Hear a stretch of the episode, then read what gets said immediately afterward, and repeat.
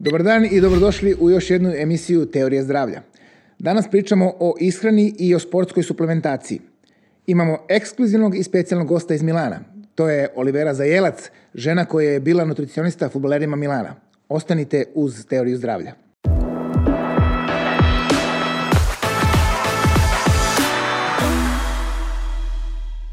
Dobar dan, želimo Oliveri Zajelac, Dobar dan. sportska specijalista ishrane i specijalista sportske ishrane, Tačno. e, da. koja nam dolazi iz Italije gde živi već 22 godine. tako? Milano, preciznije. Milano, preciznije. Da. Evo, Olja, meni je drago što si došla, velika je čast i prava ekskluziva da te imamo ovde. Inače, mi se znamo više od 20 godina, a sad smo se setili da se znamo. Da, tako? upravo smo otkrili da se poznajemo već... Iz 90. godina još. Da, Pre nego što si otišla u Italiju. Pa evo, krenut ćemo od početka. Uh, ispričaj nam, uh, ovde si odrasla, upisala fakultet fizičke kulture i onda odlaziš u Italiju i tamo počinje zapravo uh, sve ovo što se danas dešava Da, tvoja karijera. tačno. Ja u stvari imam jednu, uh, jedan dobar uvod, to je vezano za uh, atletiku. Ja sam trenirala atletiku u Crvenoj zvezdi. A, naravno, gde je drugde Kod čuvenog Bambija, za, za sve one ljudi koji ga poznaju, jer je zaista jedan od redkih trenera koji je davao ne samo sportsku edukaciju, već i, da kažem, životnu. E, upisala fakultet fizičke kulture, završila, skoro završila 29. godine kad je počelo, nažalost, bombardovanje, otišla za Italiju, vratila se godina kasnije, diplomirala i ostala da živim u Italiji. Posle par godina sam završila i master za ishranu na Univerzitetu Pavije. I e, umeđu vremenu se udala, porodila s dvoje dece, sad imam već veliku decu, imam sina od 21 godine i čerku od 18. Moja čerka inače profesionalni sportista, bavi se tenisom. O, sjajno. Da, i e, krajem mastera e, sam odlučila da diplomski rad na masteru radim za futbolski klub Milan. E, to je zanimljiva priča. Da, da, da, da. E, kako je to bilo? To, radila si, zapravo aplicirala si svoje istraživanje za, na, na drugom timu Milana. Tačno, e, u stvari, e, ono što sam od uvek žela to je da imam priliku da, e, da primenim svoje znanje vezano za sportsku ishranu na najvišem nivou na, i najboljem kvalitetu koji je bio u tom trenutku mogući u Italiji. I to je bio futbal. Ja bi izabrala atletiku ili tenis, kad bi ja mogla da biram ono što sve meni više sviđa. Međutim, u Italiji je futbal, znamo, jedan od najpopularnijih sporti, sportova zajedno sa biciklizmom. E, I e, u tom trenutku Milan Lab, koja je laboratorija, laboratorija koja se nalazi u okviru Milana, jedna od najpoznatijih na evropskom nivou, najpoznatijih po čemu? Po tome što e, se bave svim aspektima vezanim za, e, za performance, za, za jednu, da kažem, e, za jedno iz, e, Ne, performance, Za performanse za sportista, performanse sportista, e, gde e, gledaju da na, sa 360 stepeni znači obuhvate sve moguće aspekte, znači vezano za mentalno, mentalno e, performance, vezano za sport, za tehnički, taktički, ishranu, biohemički i tako dalje. Tako da to je jedna, jedna, jedna ustanova koja se nalazi u Milanelu, koja je sigurno Svi je ko je poznata. Milan, da. Svi znaju ko je Milanelo, Da, da, je da, Milanelo. da, da. Znači, da koja se nalazi upravo u tom njihovom sportskom centru gde treniraju uh, trenira prva i drugi, prvi i drugi tim. E, I uh, ponudila sam se da napravim jedno istraživanje u okviru ovaj, e, vezano za ishranu u tom segmentu, pošto sam ja u stvari bila deo medicinskog stafa.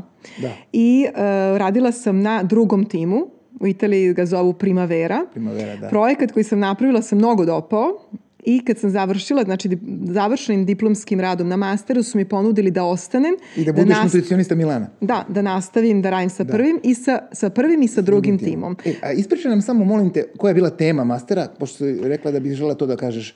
E, Šta, šta si radila, koje istraživanje? Znači, e, e, vrlo ukratko, futbalski klub Milan ima jednu grupu sportista u koje investira. I putem skautinga, koji je na nivou ne samo Italije, nego u inostranstvu, budu, obično dovode velike talente koje, na kojima rade, u koje ulažu. Znači, to su deca, deca zbog toga što mogu da imaju 15-16 godina do 18, otprilike to je taj range vezano za godine, e, ulažu u njih u nadi da će moći da jednog dana pređu u prvi tim ili da ih prodaju kada dođe vreme za to. Ulažu u smislu da, da su to deca koje primaju platu, imaju sve plaćeno, imaju poseban tretman. I oni žive u jednom rezidensu u Milanu Da. i e, njihova, svi mogući aspekti koji su neophodni za njihov performance su obuhvaćeni. Tako da sam ja, moj istraživački rad je bio kako poboljšati i kako vezano za ishranu dovesti njih u situaciju da mogu da, da pokažu svoj maksimum na treningu. Da, da, da. I onda sam radila sa njima u vrlo bliskom odnosu, bila sam u tom rezidensu gde žive svakodnevno, E, e, radila sam na ishrani, na menu, e, u kuhinji direktno sa kuvarima, znači vrlo praktično, direktno sa, kuhinji, sa kuvarima, ali isto tako pojedinačno sa svakim od njih, njih je otprilike 20 sa svakim od njih radit će na njihovoj edukaciji vezano za ishranu. Pošto govorimo o pubertetlijama, Da. znači to je vrlo delikatan period gde je Kada se neophodno... jede svašta, ono što se Da se jede svašta, gde se sakriva. Sećam se da sam pravila i inspekcije u njihove sobe, gde sam pronalazila ispod kreveta gde im roditelji šalju razno razne e, stvari koje ne bi trebalo Da. da, budu deo njihove iskrene. Tako da je bilo svačega, ali ono što je interesantno u tom procesu, e, u tom prvom kontaktu sa Milanom je bio i sada poznati golman e, Gigi Donnarumma, E, i kod, s kojim sam blisko radila dve godine intenzivno upravo na prelazu iz prvog u drugi tim. Bilo je to i drugih kao recimo Locatelli, kao Zanelato, a, kao Nijang i tako dalje, ali a, možda je ovo interesantno jer sigurno gledaoci Da, znaju ko je prepoznaju Donnarumma, naravno, znaju ko je legenda. Donnarumma, da. Da. I dobro, nakon završetka tog mastera, ti dobiješ ponudu da ostaješ u Milanu i da radiš i sa- prvim timom isto Da. na, na, na pripremi tog e, ishrane, tako, tako Da, reći. pri, e, ishrane, pripremi ishranu u smislu da ono što je moj posao da napravim jedan režim ishrane svakodnevni e, koji je, da kažemo, ono, resursa e, energetska za, za futbalere na dnevnoj bazi. Isto tako u određenim periodima, recimo pre, e, e, pripremni period, Pripremni period, da. Pošto tokom godine, kao u futbolu, tako u svakom drugom sportu, postoje određene faze kroz koje se prolazi, e, takmičarski period, pripremni period, opet- onda jedan period gde imaju pod navodnicima slobodno, vrlo kratku pauzu, ali svaki period zahteva različite režime ishrane. Tako da sam ja bila sa njima svakodnevno, Kako su oni to prihvatili? E, pa nije lako raditi s da. ne, Profesionalnim, ne. pogotovo na tom I- nivou, da. Ima onih koji su veoma disciplinovani i veoma zainteresovani da rade na svim aspektima e, svog, e, e, svog performansa. Da. Ima onih koje je potrebno zaista držati pod kontrolom. Jer mi njih možemo da držimo pod kontrolom i to smo radili dok su oni sa nama i davati im input šta treba da rade kad su kući. Da. Međutim, dešavalo se, pošto ja živim u Milanu isto tako, da ih sretnem po nekim restoranima i da vidim da, sad? i da vidim da se Je dešavaju ono, stvari. pa čekaj, što jedeš to kad smo rekli da, treba da se jede ovo? Upravo tako, upravo tako. Ima onih koji su veoma pedantni i disciplinovani, koji sve do posljednjeg zareza prate i to su uglavnom e, atlete koje su uspele i napravile veliku karijeru. Donnarumma je e, poreklom iz Napulja. Napulj je veoma poznat po... e, da kažem, po jednoj ishrani vrlo neregularnoj i puno i slatkiša, masnoće, prženih stvari i dešavalo se da se on vraća kući tokom raznih odmora, da me zove od kuće i da me pita da li bi mogao Može da uzmem... Da, da mama je napravila divne e, sfoljatele. Sfoljatela je jedna specialitet napoljski. Da li bi mogla mago bar jednu? Rekao, dobro, ajde samo jednu. Da, da. Tako da uvijek neki kompromis mora se praviti, Mora, posebno da. kad su u tim nekim osetljivim godinama. Ne možeš da kažeš ne, jer samo ne, ne, ne neće nikad funkcionisati. Mora se nađe uvijek neki balans i dogovor sa njima. E, na čemu se bazirala ishrana? To možda malo kažemo igrača Milana. Kako si ti to ovaj, planirala za recimo pripremni period, za takmičarski period? Oni su igrali i jaku italijansku ligu i Evropu. Verovatno se to sad planira od utakmice do utakmice u tom nekom mikrociklusu. Ajde da uzmemo znači, jedan mikrociklus koji je trenažni pe- period gde, u, u, u, gde se naravno obuhvate i razno razne utak, znači imaju dve utakmice nedeljno, tako da uzmemo taj period Taj kao može. primer. Pošto oni imaju em, dva obroka bar u Milanelu, znači u centru gde treniraju, a to je uglavnom doručak i ručak. Večera ne može da baš bude uvek kontrolisana. E, dva bazirano, dva, e, sve to ide programirano u odnosu na ono što je njihova energetska potreba za taj dan. E sad, e, nije baš neispravno reći da, va, da ide programirano u odnosu na celu, na celu ekipu, a, ali u određenim slučajevima, u određenim slučajevima koji su bili kritični, znači određeni igrači koji imaju jednu e, ishra, e, potrebu vezanu za ishranu drugačiju, njima je pravljena dijeta posebna, znači personalizovana za njih. Za e, celu grupu, za ostalu grupu igrača, uglavnom je izvađena, znači radi se procentualno jedan, jedna sredina onoga što, što je njihov ono što je energetska potreba treninga prvog i drugog, pošto obično imaju dva treninga, jedan prepodne, drugi popodne, i e, balansira se unos e, svih mogućih makro i mikronutrijenata, znači koliko će ugljenih hidrata, proteina i masnoće da unesu, u kom trenutku, u kojoj kombinaciji, zavisno od toga što su njihove potrebe. E, sad ne bi tela da pričamo o kalorijama jer je to čak se više ni, ni ne broje se, kalorije tako? pa broje se kalorije kad se radi o profesionalnim sportistima o, kad se radi o rekreativnim sportistima radi se uglavnom na volumenu Da. E, na jedan drugi način se sve to objašnjava. Da, to ćemo posle da objasnimo. Da, o tome ćemo kasnije da. pričati, ali za sport, profesor sportiste je potrebno napraviti jedan dobar obračun i sa plus, minus, gore, dole, dosta fleksibilno od igrača do igrača. Naravno, poštujući i njihov, njihov, njihove, njihove izbore, želje, da, izbore. njihove želje je bilo neko da neko kaže ne mogu, sad ti da tražiš neku alternativu. Sad recimo određeno da se jede, on kaže pa ja ne volim to ili ne jedem to. Ili... Da, ali uvek ima alternativa. Uvek ima, pa da, e, Nisu, zato... Oni uvek im mogu da biraju dva, dve do, dva do tri izbora im je uvek stavljeno. I kad je doručak i kad je ručak u pitanju. Malo su razmaženi jer imaju, uh, imaju kuhinju na izuzetno visokom nivou, da, pa ali izuzetnom. Njihovi obroci nisu bolnički obroci, Naravno, Njihovi sve... obroci su veoma lepo dizajnirani estetski i nutricionalno, znači imaju e, veoma ve visoku vrednost nutricionalno, to što moraju da unesu radi sporta kojim se bave, a s druge strane i oko isto tako je zadovoljeno, da. tako da su i ukusni i mislim da ne treba da se žale, jer je uvek to bilo veoma dobro, da kažem, uvek, je, uvek se vodilo uvek računa o tome. Da, da, pa na tom nivou je to. A da li je bilo i neke suplementacije, da pomenemo, s obzirom da je to profesionalni elitni sport, tu mora da neki da. dodaci da se uvedu. Neophodna je suplementacija ne samo za profesionalne sportiste, već i za rekreativne sportiste. Rekreativni sportisti vrlo često teže tome da se da treniraju skoro kao da. profesionalni da. sportisti, misleći da je to da je stajim tim rezultat zagarantovan i da će brže stići do rezultata. U profesionalnom sportu e, je neophodno Uh, iznad svega baviti se ishranom kao, uh, osnovnom, kao osnovnom Osnovno, da. ishranom i koja, koja daje u stvari tu neku baznu energiju. Znači, daje bazu. Na tu bazu je neophodno nadograditi sve ono što jedan trening ne e, obuhvata i što, što zahteva. I to je uvijek podeljeno na tri segmenta. Ono što se energetski unosi neposredno pre treninga, znači ne govorimo o obroku pre treninga, e. nego o suplementima koji su se unose ne, neposredno pre treninga. E, to, me, to me zanima, evo, da, izvinim što te prekidam, mm ali moram, ovo više razgovor. Znači oni uzmu obrok recimo ako je trening ili utakmica, ajde da kažemo utakmica recimo u tri, po, ajde ne kažem tri, šest popodne. Dobro.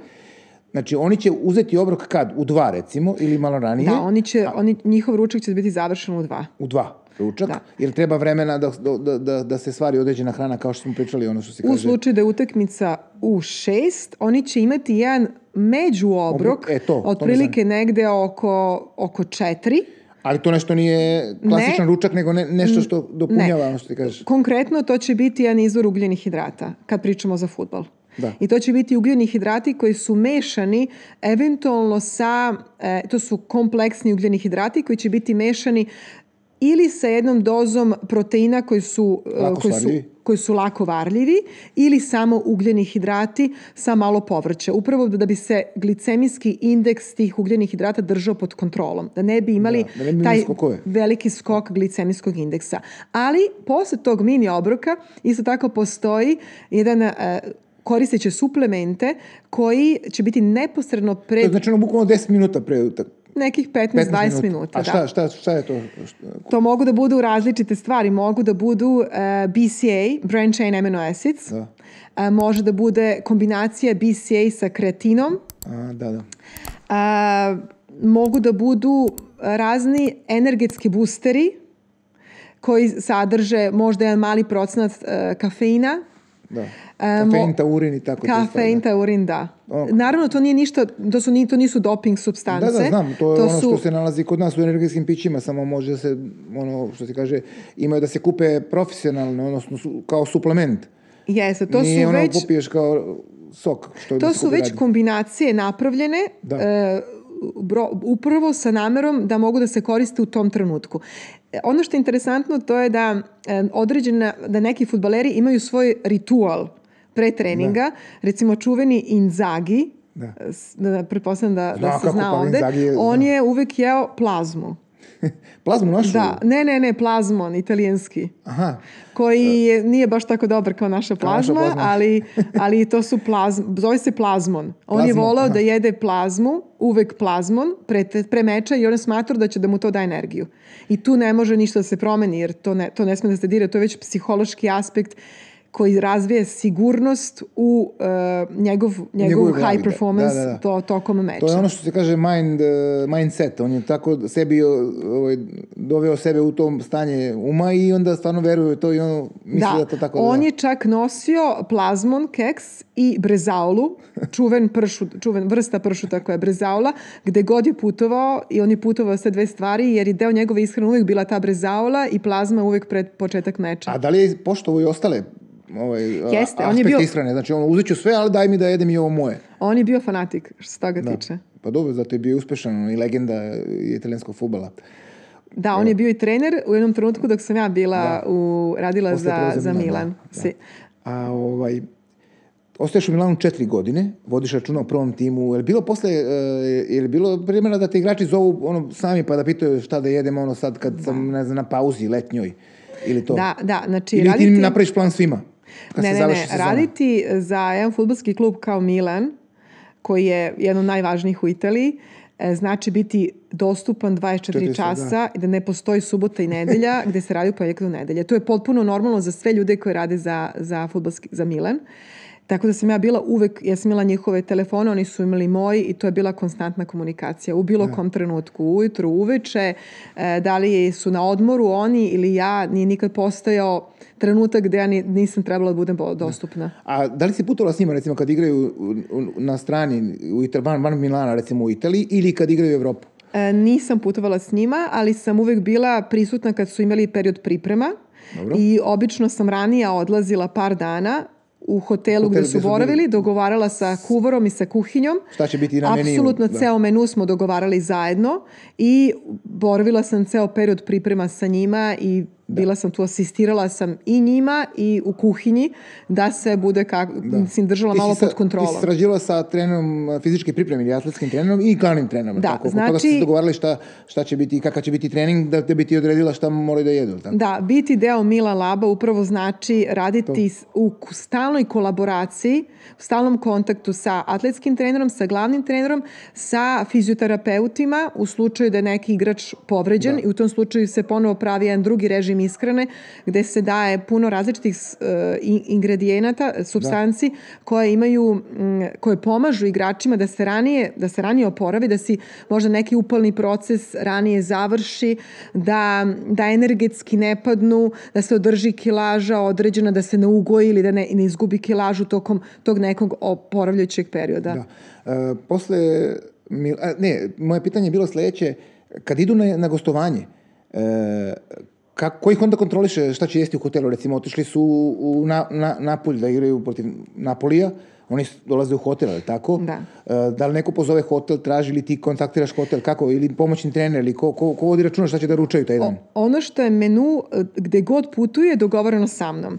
A ono što se dešava realno kada su tamo je uglavnom atletski trener koji drži pod kontrolom. Aha, znači on je tvoja produžena ruka. Da, bio, da. Ne znam zašto, ali nekako je uvek to bio atletski, atletski trener. Pa dobro, to je nekako njima približnije se bave fizičkom pripremom. ne samo njima, nego i meni, zbog toga što ono što je moj obračun, moja računica vezana za njihov energetski unos je uvek vezano za atletski performance. Pa da, to, to je ta, jer on, on, on, on zna koliko će da ih optereti. Tačno. I onda ti kaže, e, danas ćemo da radimo to, to, to, ti kažeš, aha, dobro, danas ćemo Da. pojačamo Da li se- hidrate jer će više da trče. Da. Danas ćemo radimo tehniku samo malo, ok, ma, manji unos. Da li da. se radi na izdržljivosti, da li se radi na eksplozivnosti, da li se radi na brzini i zavisno od toga ja mogu da, to jest upravo ta komunikacija omogućava meni, jer ja moram da imam neke parametre pre nego što napravim da. ja režim ishrane.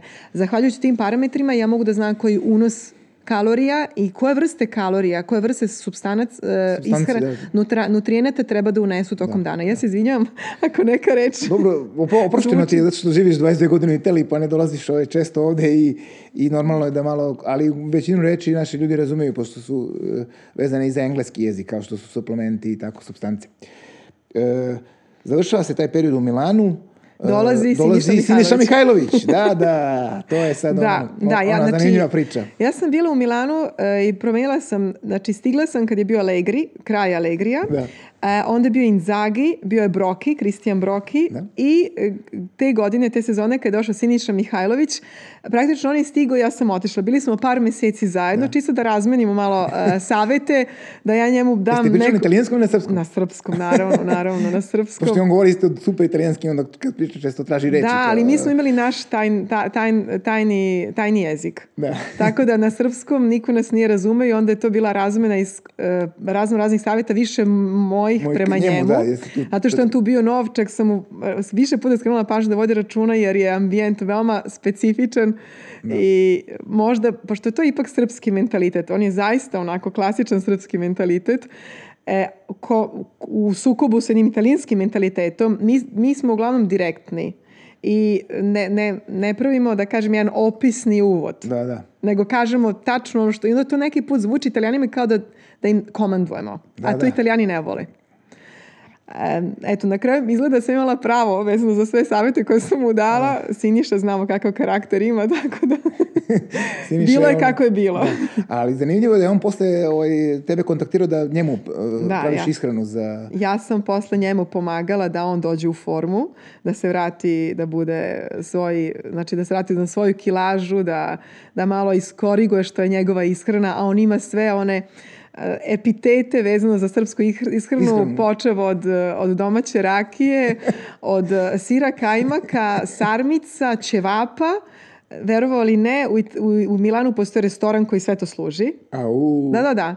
Gde on odlazio redovno. Nas se neće ljutiti što otkrivam njegove tajne sad u Neće, ovom pa on trenutku. je ono što se kaže super, super je čovjek. Da, odlazio bar jednom To je bilo nedeljno. pre 4-5 godina, 7 u stvari. Da, kad to je bilo malo 2014, više. 15.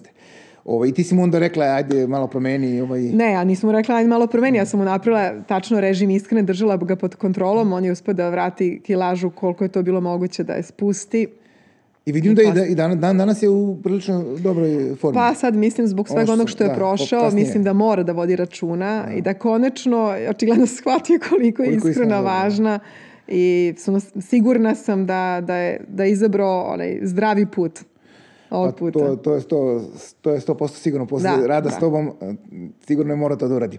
Ali reci mi, nakon Milana ti onda prelaziš u američku kompaniju Amway Da. i po- postaješ deo njihovog tima i do Da, danas si i tu. to je isto bilo interesantno zato što e, italijani bi rekli cambio malja. Znači, o cambiato la malja, promena Promena. majica, prešla sam iz Milana za Amway. Zašto? Zato što je Amway firma koja je 10 godina sponzoriše već u- oficijalni sponsor za Milan i oni su upravo davali e, integraciju, e, su, Po- podršku, suplemente, suplemente su davali e, Milanu, Milanu. da. Tako da sam ja tokom konferencije za štampu pošto nisam mogla da pričam o dijetima, dijetama igrača, mogla sam da pričam o tome što su e, suplementi Da, koje koriste. koje koriste. Ja sam nekako spontano uvijek pričala o Amwayu i, i, i suplementima, to je jedna linija koja zove Nutrilite, koju su oni koristili svakodnevno. I onda se desilo da jedan od menadžera iz Amway došao i pitao pa da li bi ti mogla da dođeš i da u okviru naše firme pričaš o, o svemu tome, što, o svim tim proizvodima. Tako da sam ja... Ti si postala zvanično njihov... Ja sam postala zvanično Držiš njihov... edukacije, webinare... Da, ja sam odgovorna za, za edukaciju vezano za ishranu i za, za te suplemente koje oni imaju 50 proizvoda, to je firma koja ima a, jednu veoma veliku dugačku istoriju. Oni su i dalje broj jedan na svetskom nivou u proizvodnji integratora koji su Stvarno? vezani za vitamine. Eto, vidi, to kod nas Da, da. se to uopšte ne zna. Meni, meni to, ja znam, čuo za firmu, sam mislio da se bavi više nekim drugim stvarima, ono, kao ranije, ono. Ali zanimljivo je, e, sad, e, ko- koje suplemente e, si ti e, ovaj, najčešće preporučivala igračima profesionalnim? Ko, ajmo da kažemo top 5. Ok, o tome, možemo, o tome možemo da pričamo. O tome, da, naravno, da. Nećemo da kažemo šta, kazat ćemo ono- samo ne, koji mogu, su... možemo pričamo koji su to uh, sastojci, Da, koji da, su sastojci, nutrijenti da, koji su morali da postoje. tako da. Znači oni su iznad svega imali jedan kompleks antioksidanata. Ja sad govorim praktično o gotovim proizvodima, znači nisu oni uzimali po, pojedinačno vitamin C, e, zink, selenijum, jedna- jedna koja magnezijum. ima sve to. Znači to je bio jedan Multi- proizvod, to se zvao antioxidant kompleks. A, to je ono što je bilo praktično u ishrani svih igrača. Onda su imali jedan multivitamin, e, multivitamin, multiminerale i fitonutrijente, znači u jednom proizvodu, e, koji isto tako bio sastavni deo svih ishrana. E, vitamin B, kompleks vitamina B, e, gvožđe, E sad, vrlo interesantno, jer ovo što je sad, ovo, ova skaleta, znači ovaj redosled u kom sad govorim je u stvari su njihovi nedostaci, s obzirom da svi igrači Milana rade... em, Analize krvi. Analize krvi, hvala. da, da. Rade analize krvi svake dve nedelje. Svake dve nedelje? Da, svake dve Ja, ja nedelje. mislim jednom u šest meseci. Znači svake dve nedelje i to se tako prati na tom nivou. Da, ali e, To je ne, ne idu u laboratoriju. Imaju znači, postoji, laboratoriju tačno, naravno. postoji lekar koji na vrlo uprošćen način... Oni dođu kod njih, izvode krvi i ćao, ti ideš dalje. Putem jedne mašine dobijemo veoma brzo anke i, i, izveštaj Da. nji- tog, tog, e, tog I ti onda pogledaš krvi. i kažeš, aha, on fali I onda, se, fali da, ovo, I ono e, što ajmo obično pojačamo. fali su upravo ovi suplementi koji su bili sastavni deo njihove ishrane. Znači, e, gvožđe, kompleks vitamina B, jedan multivitaminska jedan proizvod, antioksidanti. Zašto antioksidanti? Zato što tokom svakog treninga mi idemo u jedan... e, Oksidativni stres. Idemo u jedan potencijalni oksidni stres, zato što produkcija slobodnih radikala je povećana i to što je veoma važno i za, za rekreativne sportiste da znaju, jer svaki e, svaki e, overdose alimento, Preterani trening, preterani trening prouzrokuje pro, produkciju radikala libera, e, slobodnih radikala i postoji rizik da se ide u taj oksidativni stres. Zbog toga se ovo radilo kao prevencija, jer futbaleri imaju dva treninga dnevno. Pa da, to je Tako tu jako- malte ne je zagarantovan. stres. A, druge stvari, drugi na... A reci na mi samo, e, nije bilo recimo nedostatka magnezijuma ili cinka, to mi je zanimljivo, jer dosta, Naravno. to su jako, jako važni minerali koji zapravo učestvuju dosta... Cink se nalazi, cink se, uvek, se nalazi u tom uh, multi proizvodu. Magnezijum su uvek uzimali odvojeno. Magnezijum i se nalazio, sad kako su bili pozicionirani, recimo magnezijum se nalazi uvek u tom oporavnom delu. Znači kasnije, posle Ka- treninga. Da, posle treninga, naravno sa Uveče, drugim da. integratorima. Da, da, da. E, kao što su recimo proteinski napici. Od, od mikronutrijenata, znači to su antioksidanti, vitamin B, gvožđa obavezno, gluk, glukozamin, Glukozamin su sulfat, određeni... da. To je ono za globove, za Jeste, ligamente, za da, da. globove. Određeni, ni svi, ali određeni atleta su imali i glukozamin u svojoj ishrani svakodnevno. Omega 3. Omega, 3. A, e, to vidiš, Ome- ja sam omega veliki 3 zagovornik omega 3. Ja isto. I, ali ovde niko to mene ne sluša, svi, svi ovaj, slušaju farmaceute. Šteta. Svi slušaju farmaceute koji tvrde da to treba da to ne smije da se uzima puno, to je jedna do dve kapsule dnevno. Ja sam uzimao 20 grama dnevno i ništa mi nije Evo, bilo. Da znači, kažem ljudima. e, Tako da ne, ne plašite se omega 3. Fish oil, ako pričamo o tome. em, sabe, doza, e, rak- e, recommended dose, znači Pre- preporučena preporučena doza, dnevna je oko, je oko, sad ja govorim za Italiju, pretpostavljam da je u Srbiji tako, oko 2 grama omega 3, ke s- Da, što su da. DHA i EPA. Da. Znači to su dva DHA i različita EPA, da. EPA, znači to su dva različita, to su najvažnija dva Najvažniji um, sastojka ome- sastojka omega omega 3. To, znači, to je za Italiju uh, re- Su dva- recommendation. da, tako kažem. recommendation su Za dva obične grama. ljude. A kako sportisti? E, Kako onda sada, njima? Ne znači, možemo nekom e, ko ima dva treninga dnevno Da. i ovaj ko sedi i kuca na mašini da, uzima isto. E sad, ono što je najva, ono što je, su najnovije istraživanja pokazala, gde, gde sam prisustvovala pa skoro pre 10 godina na jednoj konferenciji koja je bila e, stručno vezana za sportsku ishranu, Da. lekari su rekli da sportici ne mogu da, ispod, da idu ispod 5 grama dnevno. Da. Znači, to je, pot, e, e, to je scientifically approved. Da. Znači, naučno dokazano da je to količina omega 3 koja mora da bude na dnevnoj dezi, dozi prisutna. A sada da, ja da ostavimo slažem sa njima. da ostavimo profesionalni sporti sa strane, Da. da govorimo o ljudima koji se ne bave sportom uopšte. Omega 3 mora da se uzima od rođenja, od nula do kraja života. tako je. I e, isto tako naučno je dokazano da žene koje su u trudnoći od šestog meseca pa nadalje treba da, da uzimaju suplemente e, od omega 3 zato što je viđeno da e, deca koje su koje će biti rođena znači da se da sprečava pojavu asme, hiperaktivnosti e, i e, hiperaktivnosti i asme i još, nek, još nekih potencijalnih patologija može da spreči. Ali je esencijalno uzimati A omega pazi, 3 cijel DHA, život. DHA ili DHA je esencijalna za mozak, za funkcionisanje Jeste, za, za kognitivne funkcije. Da, I prosto, ako ne jedete ribu svakog dana, ako niste na moru, Da. vi morate uzimati suplement. I ne bilo koju ribu, nego mora da bude bluefish. Tako je, plava znači. I- to iz hladnih mora norveških. Jeste, Ja- ja jedem- i to ima zašto? To što ta riba koja je veoma duboko jede alge, a alge su pune omega-3. Da. Tako da na taj način mi uh, putem uh, plave ribe uspevamo da unesemo, znači ne pričamo o brancinu, o radi, o, o nekim rečnim ribama, nego pričamo o lososu, o tuni, pričamo Bakalar. o sardinama, a, o ačugama. Da. Ja, ja sam uzimao uh, ulje jetre bakalara, recimo, norveškog bakalara, Da, koji da, živi tamo u merluco, norveškim, da, bak- koji živi u Tačno, hladnim to je, morima. to je isto plava riba. Da, plava riba, da, da. Ali ono što, je ono što se videlo to je da moramo da jedemo bar četiri puta nedeljno plavu ribu da bi uneli dovoljno EPA i DHA. To niko ne jede kod nas. EPA je zadužen za moždane funkcije. DHA je za kardova, kardiovaskularni sistem. Tako da deca koje su u periodu rasta od 0 do 18, znači do kraja puberteta, ako nemaju dovoljno DHA, e, samim tim njihov, njihov razvoj svih moždanih funkcija možda bude nedovoljan Da. I mo, može da se desi da ne mogu da, da, da kažem, dostignu ono što su kognitivne funkcije vezano za, za pamćenje, za koncentraciju i sve ostalo do određenog nivoa. Da, slažem se potpuno, znači, tu, tu si, ja sam čak detetu prokušao da uvolim ono u mleko, kao, pa on provali, pa neće, on miriše mu na ribu. veoma je teško. Teško je Posto, uneti. postoje suplementi za decu koje su kao gumene bombone koje ne stvaraju taj uh, povratni ukus ribe. da. I I može. je veoma lako objasniti to. Treba im reći da će imati višu ocenu iz matematike, iz fizike, iz hemije, a da će biti pametniji ako uzimaju te šarene karamele koje su obično maskirane sa ukusom pomoranđe, jagode i tako dalje.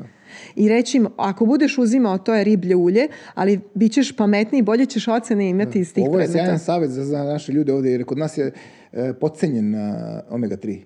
On, ili ga uzimaju malo ili, ili ga ne uzimaju uopšte i misle da to nije, ali ja sam veliki zagovornik, tako da eto jedan savjet smo dali. Ne, o, I drugi savjet je da ako odluče da uzme, ja kažem ne da odluče, moraju da uzimaju, znači sada morate da odlučite svi da uzimate omega-3, da ga uzmeju zajedno sa glavnim jelom. Da. Uz jelo, znači. Uz jelo. Zato na taj način se neće vraćati ukus ribe. Da, da. E, Ja Bilo da obično- je to, ja- i ne mora da bude sirup, treba da bude jedna a, Kapsulica, kapsula, a, ona mekana koju unutra, nemojte da je žvaćete, treba se Samo proguta, progutati, da. ali tokom glavnog obroka, tokom hrane. Da, slažem Zajedno. se, to, to je odličan savjet smo dali. E, Gde smo stali? Stali smo posle Siniše, smo nastavili o suplementima. O E, suplementima. Osim omega-3, znači to, to, to Omega navela kao 3 je, zadnje. ome, zašto omega 3? Zato Da, što kao omega 3 je iznad svega izuzetno poznat antioksidant. Da. Omega 3, omega 6, omega 9 su sve antioksidanti. Druga stvar, omega 3 ima veoma jak um, veoma je važna da spreče sve da spreči sve inflamatorne procese, znači sve Inflamacije, moguće inflamacije, da. To je to, inflamatorni procesi. Da, inflamatorne procese Koji se vezano- javljaju nakon treninga, tokom tre- o, napornih treninga i tako tačno. svega. Ovaj, Ima veoma zaštitnu ulogu u, ne samo za sportiste, nego za, za, sve, za sve nas. Ajde da sad pređemo malo na rekreativni sport. Pričali smo malo i o Milanu, i o profesionalnom sportu, i o Siniši, što se kaže, to smo završili, ali tako, nemamo šta, Siniša je, Da. što se kaže, u formi, zahvaljujući tebi. e, rekreativni sport zahteva takođe i e, određenu vrstu ishrane. Ne Jeste. kao profesionalni sportisti, ali baza postoji, jel tako? da Jeste, kažemo šta baza. je to baza i šta bi ljudi koji žele da se bave fizičkom aktivnošću trebalo da jedu, koje suplemente će da uzimaju i da naravno pričamo o hidraciji koja je jako bitna jer voda je isto dobar uh, lipotropik što se kaže. Tačno. Ovaj, baza šta znači? To znači, počevši od doručka, ne mogu da doručkujem burek i jogurt. I da A to kažem, neki naši futboleri su to jeli, samo da znaš. Nažalost, treba uvek posmatrati obrok, sad to je već to je moj posao, ali treba uvek ljudi da razmišljaju e, koji je nutricionalni energetski efekat tog obroka. Znači šta je to zaista jedam. Ja onda sam ne želim da nikome da nekome e, rušim e, znači zadovoljstvo ishrane. Ishrana je veliko jedno zadovoljstvo i treba uvek da bude. Hrana je veliko zadovoljstvo i svaki obrok treba da bude e, ono što su vaši, ono što ljudi izaberu kao svoje lične afinit, znači ono što su njihov, što je njihov izbor, što im se više sviđa. Ali moramo da znamo da taj energetski izbor nutrijenata mora da bude ispoštovan. Znači, e, šta je baza jedne osobe, ne samo na osobe koja se bavi sportom, nego uopšte zdrave ishrane. Baza da imamo dobru kombinaciju ugljenih hidrata, proteina i masnoće u svakom obreku sa radeći na kvalitetu tih e, te tri grupe. Na kvalitetu šta zna? Znači izabrati Pa da ne bude he, šećer običan, što se kaže, da su neki kolači, to je ugljenih hidrata. Recimo, ako pričamo o proteinima, izabrati proteine koji nemaju um, saturated fats, znači Aha. saturisane masti. Saturisane da, masti. Da, e, izabrati proteine koji su e, da kažemo sa, sa biološkog, koji su sa biološkog nivoa na biološkom nivou e, kompletni. Da. E, puno ljudi za doručak pravi možda možemo da kao kak primjer. Može, znači, da, za doručak e, pravi e, belanca, znači jedan omlet od belanaca. Bez žumanaca, da. Bez žumanaca. Zašto? Zato što žumanca jesu izvor masnoće, ali su žumanci isto tako izvor vitamina, recimo vitamin D, koji je veoma važan za imunni sistem. Jeste. Isto tako za, za jedan dobar oporavak od mišićnog tkiva je važan vitamin D i ne samo za koštani sistem, za zube, ali isto tako za mišićno tkivo se je, je viđeno da je dobar. E, samim tim izbegamo taj vitamin D. Tako da možemo napraviti jednu kajganu da. gde ćemo staviti četiri belanca i jedno žumance. Ako I želimo onda, da, da, da i onda, e, da, i onda suplementima unositi vitamin D. Jer vitamin D je isto tako, malo pred sam zabola kažem... E, to sam te te pitam, nisi mi pomenula vitamin D yes, koji, da. koji je moj drugi omiljeni suplement Bravo. posle omega-3. Vitamin za, za... D koji je... Um, koji je vitamin koji se rastvara u, u masnoći. Ali neki ga smatraju prohormonom, znaš. Ne smatraju ga vitaminom, nego kao više je prohormon i zapravo Jeste. pomaže e, za snagu mišića. Ok, ajde damo jedan praktičan savjet. Znači, kada radite ispit krvi, ako se vaš, ako se nivo vitamina D na skaleta, znači skala vitamina D, D je u Italiji bar između 20 i 70 mikrograma. Ako se, ako se vaš vitamin D nalazi bliže nižem nivou ili čak na sredini, trebate da radite su, suplementaciju da. vitamina D. Vitamin D treba da bude na višljim, na, na najvišem mogućem limitu. I kod nas su te, te, ti range-ovi 20, uh, kod nas su 30, 80 ili 20, 80. Treba da budete na 80. Na 80, da. Čak idete van 80. Van 80, slažem se. I vitamin D treba da bude suplement, znači treba da, uz, da bude uzet uh, putem suplemenata cele godine. Znači da ćemo mi vitamin D da uzmemo kroz ishranu, Neki je potpuna, je potpuna zabluda. Da. da ćemo mi vitamine da razvijemo putem kože na suncu isto tako zabluda. Zato što ako ćemo da razmišljamo da ćemo vitamin D razviti putem kože na suncu, to znači da, da faktor protekcije ovih krema što stavljamo ne da bude više od 7. I da to sunce mora da bude e, letnje sunce, uz određenu znači, podlogu, uz određen, znači treba da, da budu određeni parametri zadovoljeni, zadovoljeni da bi mogli da razvijemo vitamin D putem kože. Eto viš, to kod nas e, dosta se ne zna o tome. I priča se kao sunčajte se, sunčajte zbog vitamina D. Ja sam zagovornik suplementacije i čak mislim da je najbolja, po meni, ja, ja uzimam omega-3 koje sadrži prirodno u sebi vitamin D3, D, da, D3, i onda kroz to uzimam taj vitamin D3, kroz omega-3. D2 i D3 I... treba da budu unešeni. E, treba da se biraju e, suplementi koji sadrže ta dva, te dve vrste vitamina D u određenom procentu. D3 je više važan u odnosu na D2. Obično kad se radi test krvi se gleda D3. Da. I e, savjet je da se bude uvek na gornjoj granici, čak i malo, malo preko, preko gornje granice i da D3 kao i omega 3 moraju da budu čak i u, u istom trenutku ako se uzimaju su dobre, zato što D3 je vitamin koji se rastara u masnoćama i zahteva malo masnoće da bi bio dobro da, absorbovan da. u našeg organizma. I ne treba da se zanosimo da ćemo ga uneti hranom ili kroz sunce, sunčanjem. E, to je vitamin koji mora da bude cele godine uvek e, ti si rekao si zagovornik suplementacije. Da. Ne treba biti zagovornik suplementacije da bi se shvatilo da neki nutrijenti moraju, moraju da budu da unesu, unešeni da po, Ali, putem proizvoda. Znaš kako je kod nas? Kod nas je stanje kada uzmeš nešto, oni kažu vidi ga, dopinguješ se, razumeš me?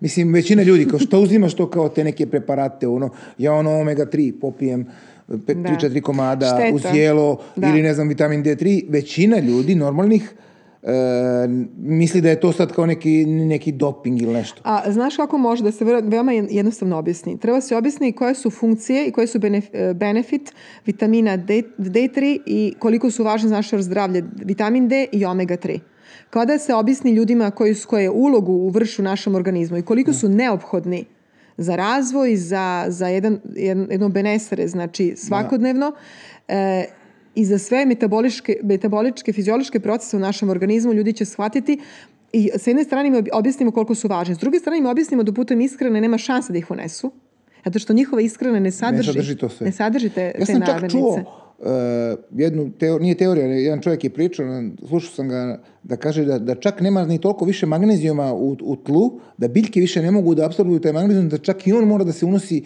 češće suplementacijom jer nema ga više u hrani prirodno, ne mogu da istrpljenje iz zemlje. Tačno, biljka, a to nam da. ponovo govori o, o kvalitetu hrane koju imamo. E, mislim da u Srbiji još uvijek kvalitet hrane je izuzetno visok u odnosu na bilo koju drugu zemlju u Evropi. A, treba birati biološke, da kažem organic, Orga, biološku organska hranu, organsku hranu.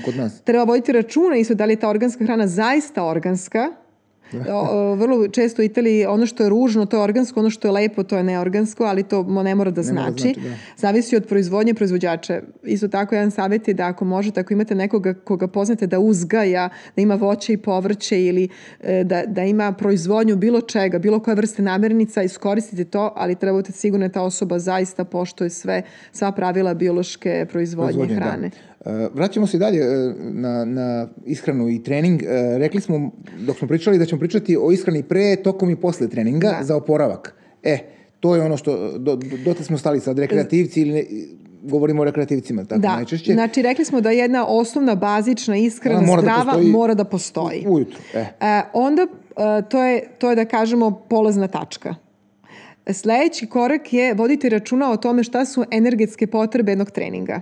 I one budu uvek gledane iz tri, iz tri aspekta, to je šta ću da jedem pre treninga, šta ću da, da konsumiram tokom, tokom. i šta je ono odmah posle treninga što je neophodno za oporavni period. E, šta se jede pre treninga, to je vrlo često isto tako obrok pre treninga koji će te treba da mi da energetski unos adekvatan onome što ću da potrošim posle tokom treninga i uglavnom je kombinacija ugljenih hidrata koji imaju nizak glicemijski indeks, što mogu da budu različite žitarice kao što je heljda, kao što je ječam. Raž, da kao što su raž, da. raž, kao što su razno razne žitarice koje nisu koje imaju obrađene. Celo zrno. Koje imaju celo da. One što se kuvaju po 40 minuta, prilike da. one što svi e. izbegavaju. pa kad čim mora se to kuva, lakše sipaš iz kesice vrelu vodu i da. to je kod nas popularno sad. Možemo da savjetujemo da se to napravi uveče. Da I da, I da stoji se, malo i... Naravno, da, da se stavi u frižder i sutra ujutru ga samo zagrejem i začinem za ručak. Da. Tako da nije tačno da je nepraktično, može vrlo može. jednostavno da se spremi. I to može stoji u frižderu da se podeli na tri dana. Da, Tako da ja to... tri dana mogu da jedem istu žitaricu i uvijek da. imam spremno. Da, to je, ali ljudi generalno mrzi da kuvaju, zato što i generalno je agresivna je kampanja marketinška proizvođača koji, koji e, promovišu te instant proizvode kao divna kaša za doručak, samo otvorite, sipate im vrelu vodu i imate doručak.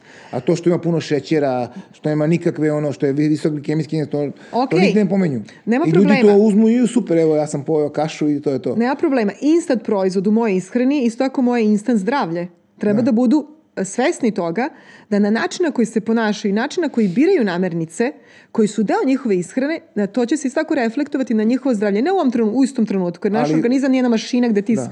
pritisneš na dugme i tog o, trenutka dobiješ rezultat. Na dužem vremenskom periodu. Na dužem da. vremenskom. To je ono što se zove isto tako raditi na prevenciji.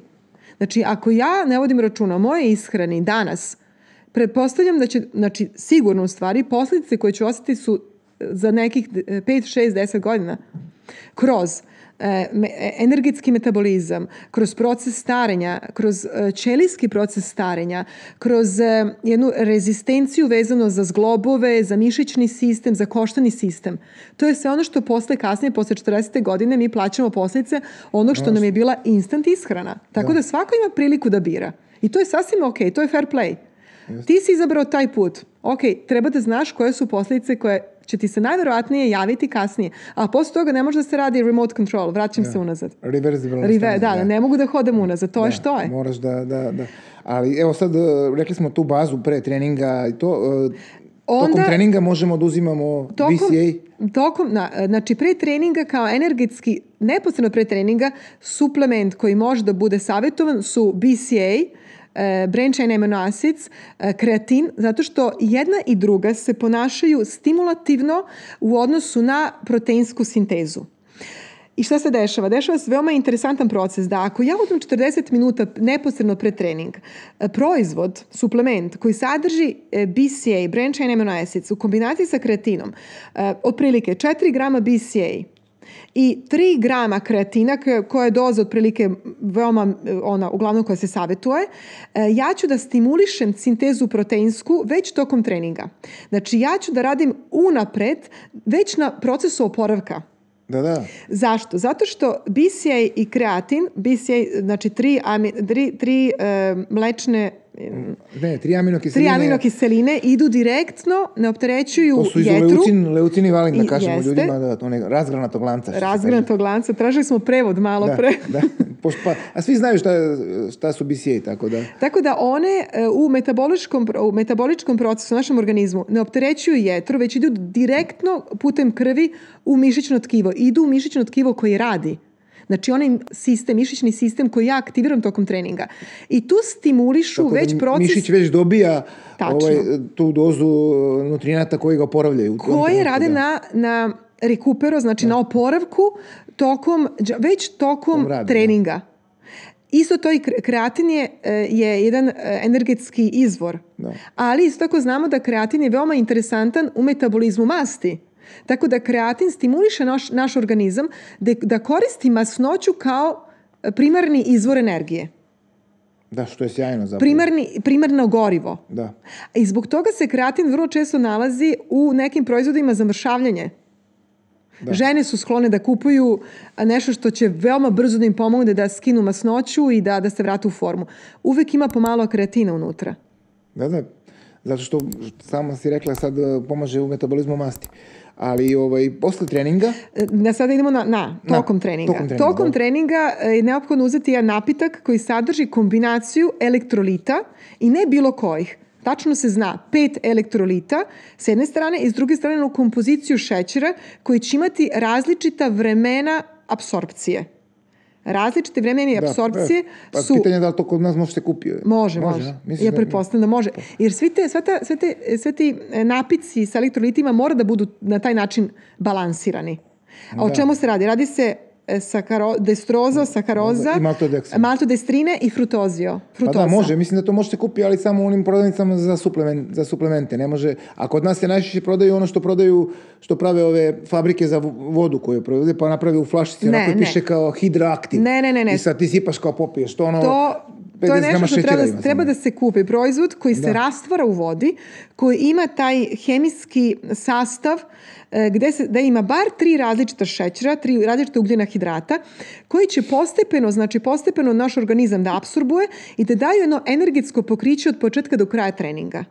To je isto tako važno za mentalni fokus, jer tokom treninga mi moramo da radimo i na, me, na koncentraciji. Jer ako, na, ako mi nis, nemamo dovoljno šećera, a znamo da je jedino gorivo koje naš mozak koristi su šećeri, naš mozak se ne hrani masnoćama i belančevinama, nego isključivo šećerima. E, Onda moramo da unesemo šećer da bi mozak mogao da radi. Da, se, da bude, što se kaže, koncentracija, ali ja, ja bi dodao i motivacija za, za to što radiš. Kada imamo dovoljno šećera, postoji isto tako, znači sve to povezano. Posle, po, putem hormonsko, hormonskom nivou imamo i motivaciju.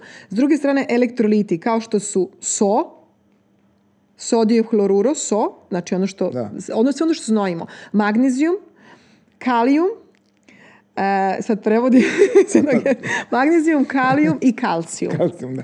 To, su, to je kombinacija od pet elektrolita koji daju mogućnost našem organizmu da ima ko, mišićnu kontraktilnost adekvatnu i da se izbegavaju grčevi. Grčevi, da, tokom treninga. Zato što su i- oni u stvari neurotransmititori od mozga koji kaže mišiću da se treba kontrahovati i posle toga se šalje sledeći impuls, nervni impuls koji kaže se treba opustiti. Ako nemamo magnezijum, kalijum, sodijum, dolazi do grča. Da. To je ono kad na treningu kao uhvati me grči to. To je zato što nema dovoljno ele- elektrolita koji to... koji nisu unešeni tokom bazične ishrane, ali isto tako naš organizam znojeći si gubi, gubi, Gubi sve dosta te elektrolite elektrolita. i nisu, nismo ih nadoknadili tokom treninga koji treba da bude nadoknađen kroz, tu, e, kroz taj napitak sa elektrolitima. Da.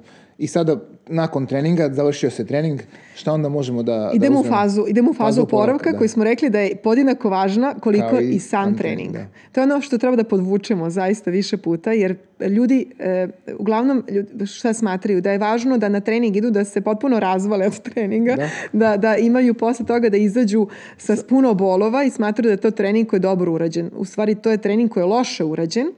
Otišli su u, e, so, u, Pretreni- u, prete- pretreniranost, da. u pretreniranost i e, s- narednih dana će plaćati posljedice svega toga. Period oporavka je fundamentalan zato što mora da sadrži jedan e, proteinski unos i mora da sadrži jedan unos ugljenih hidrata. Hidrate, da. Da bi se nadomestio glikogen koji je potrošen Tačno. tokom Znači imamo dve rezerve da potpunimo. E sad, ono što je interesantno, to je taj proteinski unos. Ovo će biti interesantno svima zato što koju vrstu proteina uneti? Da li su to koncentrisani proteini? Da li su to uh, uh, hydrolyzed proteins? Ili su to, uh, znači postoje tri vrste Pa ima proteina. da, ako govorimo o proteinu, najčešće se uzima whey protein, je tako? Da, to su ima naravno- hidrolizovani koji se najbrže apsorbuje, ima onaj konce- koncentrat koji malo sporije ide i ima ovaj poslednji onaj izo, nije izo, nego kako se zove, hidro, ne, hidrolizat je zapravo onaj... On je poslednji, poslednji, da. E sad šta uzeti, da li hidrolizat ili konce- koncentrovani, ko- kome će trebati određeno vreme da, da, da dospe do krvi? O- Ono što treba da se zna, to je da je koncentrovani, znači svi su oni whey protein. Da. Znači, e, to je surutka, na Surutka, da. di latte. Da, da, Jel surutka, Tako? protein znači, surutka. oni dolazi surutka. I sad, koncentrisani protein sadrži sem jednog procenta proteina koji uglavnom je otprilike 70%, sadrži jedan procenat ugljenih hidrata, masnoće, holesterola i laktoze. E, pro, hidrolizovan protein koji je posljednji u skaleti, u, toj, u, u, vrsta, u vrstama proteina koje možemo izabrati, znači novija generacija, tehnološki obrađen, e, koji je rafinisan, On je zapravo razbijen skroz i... tačno, on je razbijen u male komadiće aminokiselina. E, Kaže se i prevaren. Već napola svaren, da, da, na, napola svaren, da, da, sažvakan. Da, da, sažvakan. Znači, Jer sažvakan. on faktički smanjuje se vreme njegove apsorpcije i on dolazi mnogo brže Da, u krvi. zašto je to urađeno? To je upravo urađeno da bi naš organizam mogao brže da ga apsorbuje posle treninga, te da apsorbuje proteine. Ali isto tako očišćen od svega onog što nama nije potrebno. Znači imamo veoma nizak, skoro da nema ugljenih hidrata, Hidrata. masnoći, masnoće, em, e, holesterola i laktoze. I ti te, ti, ti, te, ti pikoli, znači te, ti mali komadići aminokiselina se apsorbuju brže, a zašto je to važno? Zato što smo mi posle kataboličke faze tokom treninga ulazimo u fazu anabolizma. Da. I to je takozvana uh, anabolic window se zove. Anabolički prozor. Anabolički kažemo, da. prozor. Dobro, Gde- anabolic window, to je isto... Gde trebamo, reč, tačno, gde trebamo da reagujemo Da u tih veoma 2-3 brzo. sata unesemo to što treba. Koliko, Ja bih rekla 60 minuta. 60 minuta? Da. Zato što neki, ne, neki ljudi, za, sad, sad sve to zavisi od trenera do trenera ili od tih nekih ljudi koji se bave time, neki kažu da možda bude i 2 sata. Može, ali postepeno opada. Da. Znači, e, sve se vrti oko e, proteinske sinteze. Znači, mi moramo da stimulišemo sintezu proteina odmah posle treninga da bi radili na fazi oporavka na mišićnom tkivu koji je Koje- izgubio i koji je, da kažemo, malo... e, malo pokidan u Da, stvari. pokidana su mišićna Pokida vlakna, su to je to, mišićna vlakana koja da koja mi da. hranimo putem proteina, Proteina, da. i ta mišićna vlakana onog trenutka kad su nahranjena dobijaju svoj toni, e, tonifik, Tonus. tonus i dobiju svoj volumen. I na taj način, no, posle treninga kad pi- pripipnemo recimo kvadriceps, kažemo wow, uradio sam trening, vidim mišić koji postepeno postaje sve jači. Da. To se upravo na taj način dešava. Ovo ovo je vrlo pojednostavljeno sada. E sada, što brže mi reagujemo, viđeno, e, znači zna se da hidrolizovani proteini imaju potrebu za 20 do 30 minuta da budu apsorbovani. Koncentrisan protein ima potrebu za 2 do 3 sata da bi bio apsorbovan. Da. Znači, naš cilj je da što pre apsorbujemo proteine, koje je osnovna jedinica za taj period oporavka, proces proteinske sinteze, i to je jedini način kroz protein koji je brz i koji brzo stiže. A to je hidrolizovan. A to su hidrolizovani A proteini. uh, ugljeni hidrati koje bi uzeli, da li bi uzeli proste, da bi se što pre to sve... Da, da, da, da. Ovaj, Znači- jer uh, za to je sve neophodan insulin koji treba da, Tačno, da sve to unese u ćeliju. Eto, hvala ti što me podsjetio, zato što e, Taj anabolik, pomalo, anabolik prostor, uh, anabolik window je u stvari proces gde proteini ulaze brže do mišićnog tkiva zahvaljujući visokom, uh, visoko in, vi, uh, proteinima koji su pro, uh, ugljenih hidratima koji su prosti, koji imaju visok glicemijski indeks. Da, da bi podigli insulin. I koji, tačno, da bi otvaraju vrata proteinima i oni ulaze i rade svoj posao. Tako da ta kombinacija prostih ugljenih hidrata sa visokim glicemijskim indeksom, sa brzim proteinima je savršena. Da li si to davala fudbalerima Milana? Aj, kad... Njihova, upravo se na tome zasniva. No. Njihova integracija se upravo na tome. Njihova post, post suplementacija. ili post... uh, Apsolutno. A moram da te pitam nešto sad kad smo kod... Jer ja, ja, ja sad ne, nisam pristalica toga, ali sad mi ti objasni. Često sam vidio futbalere Srbije. E, pa sad ima ono, završi se neka utakmica ili futboleri naši, e, profesionalni, pa ono kao snimak iz slačionice, oni picu jedu. Ja znam da je pizza ugljeni hidrat kao, ali je to, Da, mislim, da. zašto picu? Zašto nešto Da. ne, što ni Ili manje... jedu pasta con pomodoru, pasta sa paradajzom, špageti. Ali to naši ne, to možda italijani, ali je, li to stvarno Da. neophodno ili... Nije neophodno. A što naši jedu picu onda, ja se pitam. Kao ajde, pobedili smo utakmicu, pa sad kao da, da, da li je to neki mentalni da se opuste, pa kao ajde To je malo kao što u Holandiji piju pivo. posle utakmice. Da. Pa da, znači neka tradicija. A, da, e, to je Da, to je, to je znači satisfakcija, njihova satisfakcija, igrali su dobro. da. Ok, oni uzimaju ugljene hidrate kroz picu. Ima puno masti, ima svage i svačega Sve, tu. pa to. Ali to je to je njih, njihovo, znači to je onako, neću da kažem da su razmaženi, ali čisto da bi im se izašlo u susret i dali, oni uzmu posle proteinski napitak, Da. uzimaju tako jednostavne ugljene hidrate, proste ugljene hidrate, ali to je nešto što, Da. što je nažalost tradicija. Da li su igrači Milana jeli picu posle? Nisu smeli. Mm. si dozvoljavala picu da jedu? Znači, Kad se kada, pobedi kada, kada utakmica, kaže, bude sad. dobro završena, onda ne možeš ništa im zabraniš. Ništa ne završi. Ne kažu, pitaju li možemo picu Ne, ne ili- pitaju. Ne pitaju, uzmu pitaju, sami. ne pitaju ništa. Ne, onda ne Veliki možeš... je to stres, znaš, svaka utakmica treba Jest, se dobije, jer kad si u. Milanu, moraš da pobeđuješ svaku utakmicu. Velika, maltene. velika su očekivanja i ne samo da ako se završi dobro, onda su svi srećni i svi slave. Ako se završi loše, onda je to Onda katastrofa se piju za sve. hidrolizovan proteini. Ne, onda, onda se. su svi namršteni i, to je onda, nemoj, dojela. onda bolje te se skloniš s puta dok ne prođe. Dobro, znači rekli smo i igrači Milana su jeli hidrolizovan protein, š- Da. to je ono, što se Ne kaže, samo os- posle os- meča, to je posle svakog treninga. svakog treninga, da, da.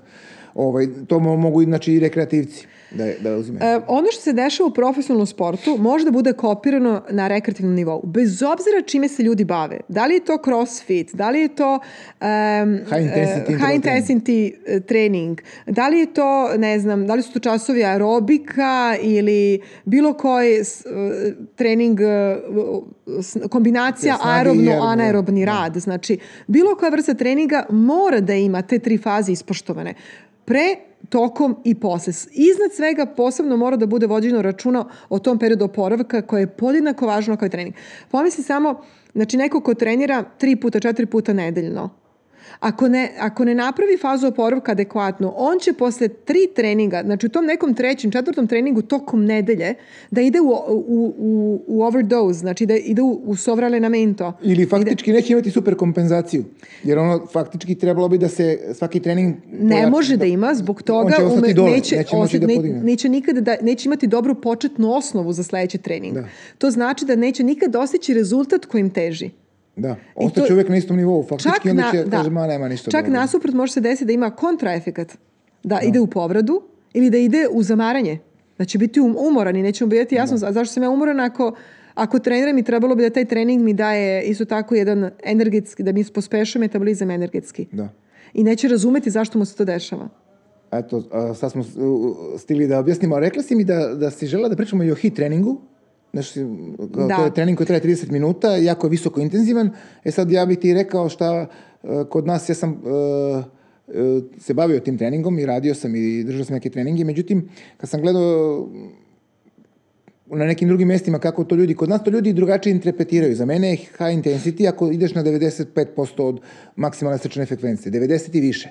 Međutim, kod nas treneri drže to na 80%, što je možda visoko nije high intensity, jeste intenzivan, ali nije za mene high intensity. Jer moraš da dođeš do nekog eh, približno maksimuma da bi bilo, mislim, u tom nekom intervalu, ne kažem Da. sve vreme. Da, to je malo- interval to je- 10 sekundi, 15, 20. To je malo diskutabilno zato što e, e, to je, znači pričamo o rekreativnom sportu. Da. Pričamo o ljudima koji nisu, e, koji nemaju, koji nisu monitor, ne, nego ne, ne mogu, ja kao trener ne mogu da imam informacija vezano za njihov zdravstveni status A, i za pa njihove dobro, to da, problematike. to da. Tako da ako ja jednu osobu koja je rekreativni sportista dignem na određen nivo, ja rizikujem, pošto ne znam zaista koji je njegov background, Da. vezano za zdravlje, ali- rizikujem da...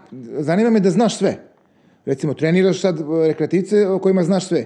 E, uradila su testiranja ergospirometrije, sve može, Ok. srce radi super, Ok. pluća rade super. E, da li se slažeš sa tom mojom teorijom Slažem ili se misliš da, da, se da, ide- da, sam da pogrešio? se ne prelazi 90%.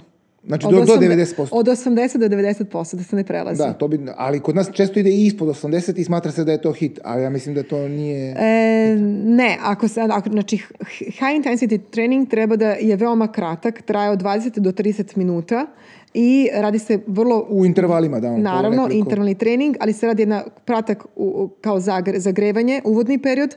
Na posle toga postoji jedan period znači e, stretchinga i da i opuštanja, ali taj srednji deo treninga mora da ima veoma visok intenzitet, da je kombinacija Da. razno raznih vežbi, gde je skraćen period oporavka, znači pauza između vežbi i gde se drži pod kontrolom, znači evo vidiš to je sad ne znam koliko su treneri zaista profesionalni, ali kako mogu da radim high intensity trening ako ja nemam e, e, frek, e, srčanu je. ako ne, mon, moni, ako ne mogu da monitorijem, da e, držim pod kontrolom, Pa to je u, u Italiji može, ako to znači da svi moraju da imaju a, Satove. satove Da. e, i da imaju te znači e, Trekere, ono što- trekere da, da. koji mogu da mi daju u svakom trenutku e, trenutak kada ja trebam da krenem u sledeću vežbu. Da.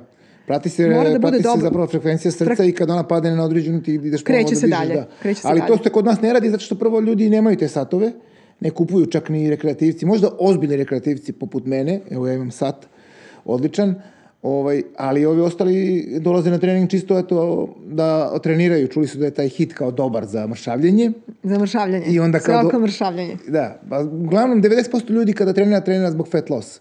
Niko ne trenira zbog snage i hipertrofije najviše. Ali neko trenira zog zdravlja. Pa da, dobro, ajde kažemo, fat loss i zdravlje su kao dva najbitnija Ok. parametra. Niko nikada nije došao u teretanu i rekao ja hoću, pa govorim i o ženama, Mhm. muškarci da, ali kad žene nikad nije nijedna rekla ja hoću da budem jača, Mhm. hoću da imam hipertrofiju, hoću da imam oblik, nego samo da smršam. Dobro, su žene žele da budu sve mršave i da, da, da imaju Ali ne da se da. što manje vide mišiće, pretpostavljam. Muškarci sigurno rade na volumenu mišića, Da. tako da oni sigurno više idu na, ka toj vrsti treninga. Ono što treba da bude početni, početni faktor i motivacija za svaki trening, to je vezano za zdravlje. Dobro, To je prvo, vezano da. za metabolizam, Metabolizam, iznad da. svega. Jer znamo da metabolizam vas stimulisan na dva načina. Vas stimulisan kroz redovnu i zdravu ishranu. Redovan unos ishrane, znači svaka tri sata unos ishrane stimuliše metabolizam. Tako da sve one dijete gde ne jedem ništa su potpuno pogrešne. I s druge strane vas stimulisan kroz fizičku aktivnost. Da, evo, slažem se potpuno. Međutim, ima sad i neka druga škola mišljenja koja sada zastupa ovaj metod intermittent fastinga. Da. E sad, zanima me tvoje mišljenje. Nek, e, pričao sam sa dosta ljudi... Čišćenje organizma. Da, e, pričao sam sa dosta ljudi koji su isto iz struke. Neki kažu da, da je to okej, da smatraju da, da taj period fastinga može da doprinese, da se uče neki hormoni koji su neophodni kao što je hormon rasta i ostalo. E pa sad, a, a ima i ova teorija za, na tri sata. Što se kaže, termike, e, termički efekat hrane. Da, Znači, koji ubrz, koji, drži, koji svaki put održava- kad pojedemo, ona mora da, da ubrza metabolizam. da ubrzava sve- metabolizam. I jedan i drugi je ok. ono što je problem je da e, ako ja izaberem intermediate fasting, e, šta ću da jedem u tih drugih e, koliko vi sati? Znači, nekom to radi u 12 sati, neko 16 sati, zavisno od toga Da. Dobro, koji... recimo ako neko jede 8 sati, a 16, Da. e, znači, Znači, šta će u tih 8 sati U da 8 pojede? sati ljudi smatraju mogu da jedu što god hoće. E, pa to je Što je greška, potpuno da. pogrešno. Ne, ne, jes, da. To, to Znači, ja mnogo- ću da čistim po navodnicima moj organizam u tih 16 sati, ok, ali u 8 sati ću da jedem sve i svašta, bez ikakvog reda, bez ikakvog rasporeda, što je potpuno pogrešno. Znači, ako ja uspem da organizujem moju ishranu, da 16 sati budem bez hrane i da tih drugih 8 sati imam Kvalitetna, obroka. Da, kvalitetna. Je kvalitetna to tri okej. obroka koja su puna različitih nutrijenata koji su neophodni mom organizmu da bi posle tih 16 sati elaborirao i imao korist od njih. U to, pričamo o antioksidantima, pričamo o omega-3, pričamo o vitaminima koji su neophodni za razno razne funkcije, za biohem, biohemijske re- reakcije Reakcije u našem organizmu. da. Jer treba da svi da znamo da svi ti mikronutrijenti se ponašaju kao enzimi e- kao kofatori, znači oni koji stimulišu enzime u svim biohemijskim procesima u našem organizmu. Znači, ako mi nedostaje vitamini B, koji B6 su je recimo kofaktor u mnogim nervnim funkcijama. nervnim. B- B6, I- B12, da. B2, B- B1 B9, su neophodni i za ne, neurološke funkcije, isto tako su neophodni i za energetski metabolizam.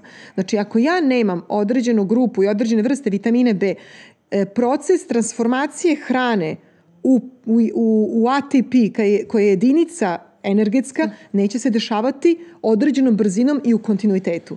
Znači ja moram da imam tu hranu, tih 8 sati koja će mi dati sve te nutrijente da bi moj organizam dalje dobro funkcionirao, da bi bio stimulisan. E, može se napraviti kombinacija jedne vrste i druge vrste ishrane. Znači periodično mogu da pravim 16 14, 16, 12 sati i to je sasvim ok, ali isto tako po, periodično se vraćam na, na to što je Normalno. e, na, na, na normalnu ishranu svaka 3 sata. Ja ne kažem svaka 3 sata treba jesti, to su mali obroci, obroci treba budu mali, treba da budu e, dobro Pa izbalansirani. gen- generalno se napravi plan za ceo dan i onda se to podeli u Tačno, pet malih mal- obroka i malih danas ću pojesti toliko hidrata i onda podeliš i to je to. Posebno kada treniramo, Da. Znači, pa kada treniramo, veoma neophodna ta, ta, taj drugi, to je ta druga vrsta režima ishrane i mnogo je korisnije nego ići u 16 sati e, pauze. I da kažemo ženama da te dijete kada se ne jede puno zapravo usporavaju metabolizam. I Da. onda ćete jedno vreme do, postići neke rezultate i poslije toga ćete da stanete i... Da. i Zadržavanje toga. vode, stvaranje celulita, e, usporavanje metabolizma, e, e, starenje na ćelijskom nivou. Znači, to su sve posljedice e, ishrana koja koja, koja, ne, koja je u stvari nejedenje. Mislim, kako da ga Da. nazovem? Se ne Nejedenje. jede, da. Znači, jedem e, kad sam gladan i to je uglavnom sve uveče, jer onda ne mogu da zaspim ako nisam sit. Da. I Ljudi, onda pa se da, dešava stres, haos. I od stresa, Da. dosta ljudi jedu na, na, na nivou stresa. Da. Veliki stres i onda kao, e, a znamo da je, kad je stres, da je hormon stresa, ili ja ga zovem readiness hormon, kortizol, Da. a jedino možeš da ga spustiš ako podigneš insulin. Tačno. I onda se jede svašta da bi taj insulin skočio što pre da se kortizol da se spusti. kortizol ti kažeš. Vitamin C je veoma važan jer vitamin C, vitamin C pomaže uh, svi ljudi koji su nervozni i stresni, a s- s- uh, koji imaju preko dana, preko dana stres, treba da uzimaju puno vitamina Da. C. A koliko bi sportisti recimo uzimaju? Ja sam isto zagovornik da se uzima više kada si baš ono, elitni sportista. Moraš bar 5 grama da uzmeš. Vitamin C je vitamin koji se rastvara u vodi i treba da bude distrib- distribuiran tokom dana u malim dozama. Malim dozama, da. Ili da se, znači ovo je veoma važna informacija, znači treba da nađete vitamin C koji ima uh, long, long and steady release. Da, sporo- sporo sporo opuštanje. opuštanje, sporo i konstantno opuštanje. Da. I to su količine, e, znači da kažemo otprilike oko 80 mg vitamina C na 2 sata, ne više od toga. Da. Onda tako- 1 gram vitamina C. Nema nikakvog smisla zbog toga što će postati putem mokreće Da se izbaci. da se izbaci. On će da uzme, organizam će iskoristiti Samo kako mu što treba može. i ovo će, da. Samo ono što može u tom trenutku da, prihvati, on će da uzme. Sve ostalo će da bude izgubljeno. Tako da vi bacate pare kupujući e, 1 gram vitamina C, a imate placebo, znači pla- placebo efekat, jer vaš organizam nema nikakvog benefita od Od tog toga, vitamina da, C, ne može da ga apsorbuje. Koliko, koliko mu treba, da. Ne može da ga apsorbuje. E, evo za kraj da, da pomenemo i hidrataciju. Da. To, to, je, to smo rekli da ćemo reći. Evo voda stoji ovde. Evo ja ću u to ime da popijem čašu vode. Ja, žedna sam.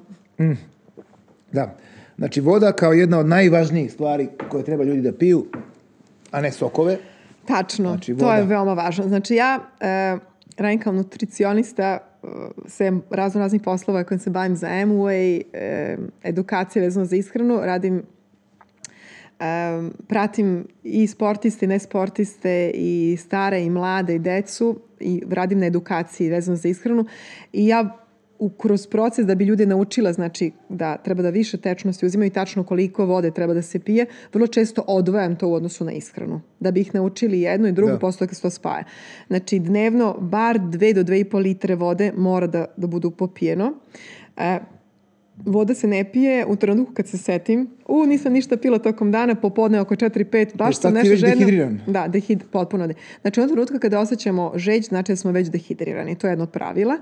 A, treba da bude distribuirano tokom dana gde ću da kažem, nekih svakih pola sata uzeti bar po čašu i po dve čaše vode. Da. I e, onda će neko da kaže, pa onda ću ići strašno puno puta da piškim. Ali odgovor je, super, tvoji bubrezi će ti se zahvaliti i reći će, konačno stiže ono što je moja namernica za pročišćavanje i bez čega ja ne mogu da živim. Bubrezi ne mogu da žive bez vode. Bez vode. Tako da je veoma važno piti, isto koliko je važno zdravo, ti, zdravo se hraniti, isto koliko je važno imati jednu hidrataciju na dnevnoj bazi kontinuiranu. Nisu sokovi, uh, ok, neko će da kaže voda nema nikakav ukus, mogu čaj bolje se navikavati na vodu. Da. Može čaj, ali uh, čaj, ne čaj, neke biljke, pošto čaj ponovo sadrži kafein. Da. Znači neka, neka kamilica, kako se zove, menta može, ali bolje navikavati bolje se na vodu voda, i da. postepeno. Početi dan sa dve čaše vode. Tako ja uvek. Ili nekad e, istedim limun, pa može. toplu vodu i limun popijem tako može, sa ujutru. Može, Topla zato što limun nam pomaže da, da. vratimo tu bazičnu e, pijaka, bazičnu našem organizmu. Da iako on kiseo, je kiseo ali je u stvari u bazu, da, da, u bazu. Važno je m, e, početi dan sa dve čaše vode i onda tokom dana konstant, nosite jednu, nosite jednu flašicu od pola litre i popite bar četiri flašice vode i ono što je važno reći, to je ne piti zajedno sa hranom. Da, to je Jer to ometa varenje. varenje da.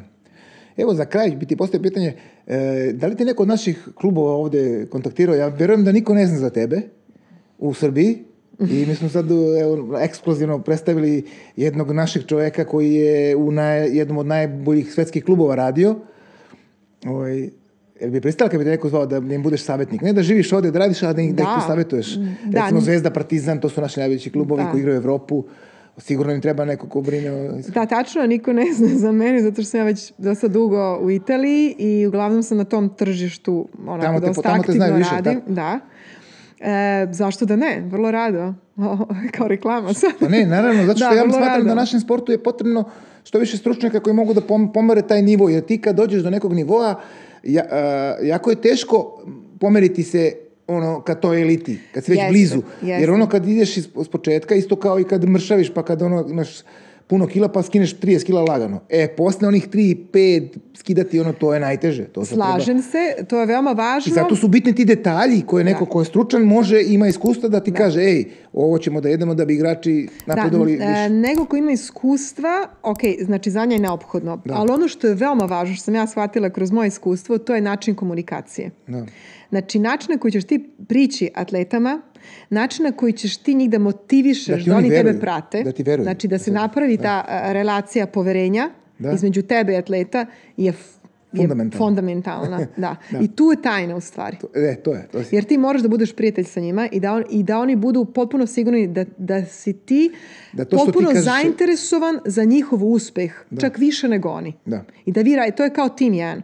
Znači ja sam tim sa svim atletama koje pratim i mi smo njihov njihova pobeda, njihov porez isto tako i moj. Da. I, I to je veoma, veoma, jedan veoma blizak kontakt saradnje i svakodnevnog rada. Znači, to nije da ja napravim nekome djetu da, da kažem, ok, vidimo se za par nedelja. Znači, svakodnevno, ne, svakodnevno se čujemo. Da. Svakodnevno se da. čujemo i svakodnevno radim. Ja sam mnogo od mojih klijenata koji nisu to, sportisti, radim upravo na, taj, na tom nivou.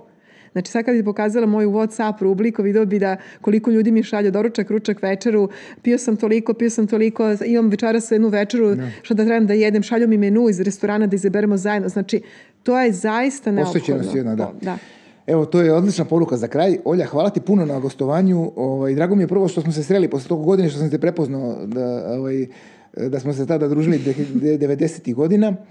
Mislim da je ovo potpuno bilo ekskluzivno za naše tržište da neko e, priča o ovome. E, nadam se da, da će doći ponovo, pa ćemo onda napraviti jednu usku temu. Okay. Nešto možemo da izaberemo i da onda samo o tome pričamo i da onda ljudima i to približimo, tako budeš dolazila. Hvala, puno hvala na pozivu. Meni je drago ako mogu da doprinesem i da, da, da pošaljem određene poruke i savete svim ljudima koji gledaju. I ono što je najvažnije to je da sve ono što je rečeno pokušaju da stave u praksu da, da primene na samima sebi i da, da budu malo konstantni i da shvate da će im to dati rezultat. Da. Eto, to je sjajna poruka za kraj. Hvala ti Hvala, hvala Nemo.